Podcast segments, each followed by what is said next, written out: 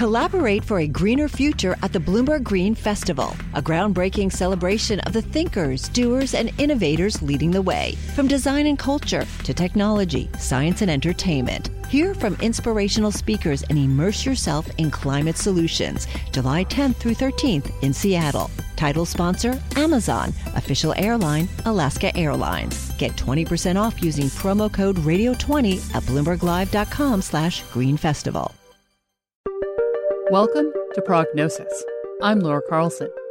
It's day 284 since coronavirus was declared a global pandemic. Today's main story the first vaccines against COVID 19 aren't just a landmark in the fight against the pandemic.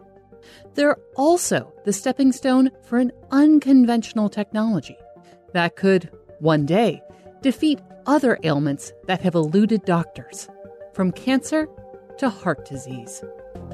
But first, here's what happened in virus news today. UK Prime Minister Boris Johnson imposed tougher regulations across a swath of England in an effort to rein in the mutant strain of coronavirus that has spread across the country. South Korea and the Philippines moved to temporarily suspend UK flights, while Japan is strengthening entry regulations for people traveling from Britain. Air travel from Britain to France resumed after a two day halt, although with eligibility restrictions and a virus testing requirement. Italy uncovered the new COVID 19 strain in an infected person, with no apparent links to the UK. Canada's public health authorities approved Moderna's coronavirus vaccine, the second to be licensed in the country that secured more doses per person than any other. Approval of the Moderna shot will allow Canada to expand its vaccination campaign beyond inoculation sites in urban centres. Canada's northern regions have specifically requested Moderna doses due to its less cumbersome refrigeration requirements. Pfizer and partner BioNTech agreed to double the supply of their COVID 19 vaccine to the U.S. The new agreement brings the total number of doses to be delivered to the U.S. to 200 million, the companies announced Wednesday. The drug makers expect to deliver all the doses by July 31st, 2021. Also in the U.S., President Donald Trump injected confusion into the outlook for economic relief from the pandemic on Tuesday night. The president demanded changes to the bipartisan legislation approved by Congress less than 24 hours earlier, calling for an increase in the stimulus checks due to go out to most Americans to $2,000 from the agreed upon amount of $600. If the president doesn't sign the legislation by December 28th, government funding will lapse after midnight that day. Success is more than the final destination. It's a path you take one step at a time. It's discipline, it's teamwork, and it's the drive and passion inside of us that comes before all recognition. It's what Stifel's been doing for over 130 years. Quietly, yet strategically, Stifel has become one of the fastest growing wealth management and investment banking firms in the country. Our financial advisors go beyond traditional wealth management to provide clients with direct access to one of the industry's largest equity research franchises and a leading middle market investment bank because success is the drive it takes to keep climbing, the passion to keep investing, the best of each of us made better by the best in all of us. And that is where success meets success. Start your journey at stifel.com. That's S T I F E L.com. Stifel Nicolaus and Company Incorporated, member SIPC and NYSE. And now for today's main story. Both of the approved COVID 19 vaccines, developed by Moderna and the Pfizer and BioNTech partnership, use genetic material called messenger RNA to effectively transform the body's own cells into vaccine factories. This approach is a first for vaccines. It relies on decades of clinical research into whether messenger RNA technology can be used to treat a broad range of ailments, from cancer to the seasonal flu.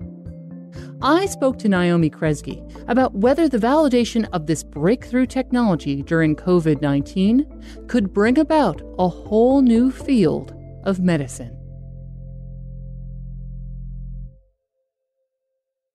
The rapid development of the Pfizer and the Moderna vaccines has brought a lot of attention to mRNA or messenger RNA technology, which hasn't been used before in vaccines. I was hoping you might give us just a maybe brief overview how messenger RNA vaccines work. So these vaccines, I mean, you're right. This is a, a, a new type of vaccine. Um, and they use this genetic material called messenger RNA. This is a single stranded molecule that's complementary to one of the DNA strands of a gene. This genetic material is essentially what it does is transform the body's own cells into vaccine factories. And this is something that has been um, looked at for a couple of decades. It, it took quite a while to figure out how to use this effectively. It has been studied for a range of potential uses um, and you know wound up um, being a- a- effective for the first time um, in clinical experiments for covid-19 so maybe you can break down what gives mRNA technology the edge over conventional approaches to developing vaccines, um, either in terms of COVID 19 or with regard to other diseases? So, in terms of COVID 19, this was sort of an ideal test case in some ways for mRNA vaccines. The, the thing that really can make mRNA vaccines different, um, or one obvious thing that's different about them is that they can be very quick to develop. And so, for, you know, when COVID 19 emerged, these companies, Moderna and BioNTech, were able to look at the sequence, the genetic sequence for the virus in January and start working on vaccines at that point. And really then with unprecedented speed, they were able to come up with good vaccine candidates, test those candidates. I mean, in the case of BioNTech, they even did, um, early human trials on on a range of different candidates. Um, the early stage trial was sort of a big science experiment in itself to see which of these candidates might work the best, um, and then do massive late stage studies with tens of thousands of people, um, all on in a really compressed timeline. And part of the reason that they could do that is because the early part of coming up with a potential vaccine is very quick with mRNA therapeutics compared to other types of conventional vaccines. Now, you mentioned that the use of mRNA technology had been undergoing research for many other diseases, obviously prior to the emergence of COVID 19. And I was just wondering if you might go into some of the other diseases that mRNA technology could be applied to. One big potential use, and actually the the main um, use that the Pfizer partner BioNTech had been looking at prior to COVID um, is cancer, and this is you know a, a, different way of using an mRNA vaccine than in an infectious disease. In this case, kind of put simply, um, you're trying to alert the immune system to the different things that are in cancer cells so that the immune system will attack the cancer. It's, it's using the mRNA vaccine as a therapeutic instead of as a, a vaccine def- defense against infectious disease, if that makes sense. Yeah, I mean, this is something that has been looked at for two decades um, and is really potentially coming to fruition um, in the next couple of years as well, if it works. And whether it works is still still unclear, just because this type of vaccine works for the coronavirus doesn't necessarily mean that it will work against a tumor. And beyond cancer, what are some of the other applications um, besides the coronavirus as far as treating diseases? So one really obvious application would be any other type of vaccine or infectious disease. One potential use, and this is something that's already been looked at, um, is for seasonal flu. And actually, I want to say it was two years ago, um, a year and a half ago, Pfizer and BioNTech made a deal together to work on mRNA vaccines for seasonal flu. It's easy to understand how mRNA vaccines might work well for flu, right?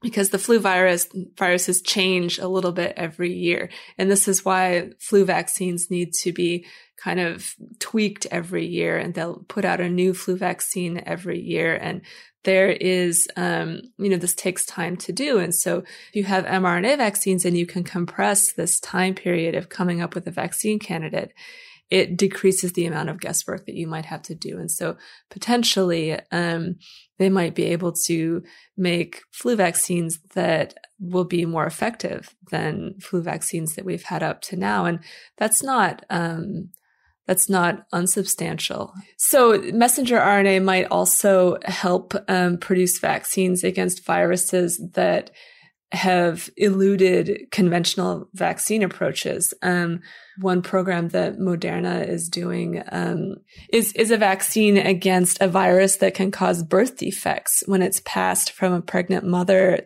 to um, to an unborn child. And scientists have been trying to come up with a vaccine against this virus for a half a century. And it's possible that the mRNA technology will will you know make this possible for the first time. We could see a late stage patient trial starting uh, next year with this approach. Now that we have seen the use and application of mRNA technology when it comes to the COVID 19 vaccine with Pfizer and Moderna and the approval thereof, has the development essentially of an mRNA technology based COVID 19 vaccine affected the timeline of other treatments that are based on the same technology? It's funny um, that you sh- should ask that because it's sort of a, a two pronged answer. Um, like on one hand, I think that seeing this technology be proved in such a, a public setting um, has definitely increased interest in it, and so you know, increased interest leads to increased investment, um, increased willingness um, for um, funders to back this kind of thing. So that could push timelines forward. On the other hand, you know, the, the pandemic itself has also in some cases made it harder to do um, clinical trials and made it more complicated to do cl- clinical trials. Um, so you know that that could have a bit of the opposite effect. Um, in in cancer, um, we could see initial efficacy data from patient studies as soon as the end of next year or early in 2022, um, BioNTech has told me. So we could begin to see a little bit of um, a little bit of a sense pretty soon of of whether this has a broader utility. Looking ahead, what are some other potential applications for mRNA technology? So, some of these potential future uses I'm just going to say sound a little bit like science fiction for now. And they, these, these are things that, that maybe could work, um, far into the future. Um, this is not something that's going to come next year or the year after next, or even, you know, just a few years into the future, right? But that having been said, BioNTech is doing early research into whether mRNA could be used to reprogram cells for regenerative medicine. And it's, it's also possible in the future that scientists might be able to design targeted nanoparticles that can accumulate in certain types of tissue, such as bone marrow. Drew Weissman, who's an immunologist at the University of Pennsylvania and who was one of the early people to really to really look at this technology, told us. Um, and this might allow treatments for genetic diseases such as sickle cell anemia, um, with maybe even a, a, single IV injection of a targeted therapy. Again, this is these are potential uses that could be far in the future, but just gives a little bit of a sense of the potential of this approach if it does indeed um, work in other disease areas. That was Naomi Kresge. And that's it for our show today. For coverage of the outbreak from 120 bureaus around the world, visit bloomberg.com slash coronavirus. And if you like the show, please leave us a review and a rating on Apple Podcasts or Spotify. It's the best way to help more listeners find our global reporting. And as a quick note for our listeners, the show will be taking a brief break this Friday, December 25th. The Prognosis Daily Edition is produced by Topher Forhecz, Jordan Gass-Pooré, Magnus Henriksen, and me, Laura Carlson. Today's main story was reported by Naomi Kresge. Original music by Leo Sidran. Our editors are Rick Schine and Francesca Levy. Francesca Levy is Bloomberg's head of podcasts. Thanks for listening.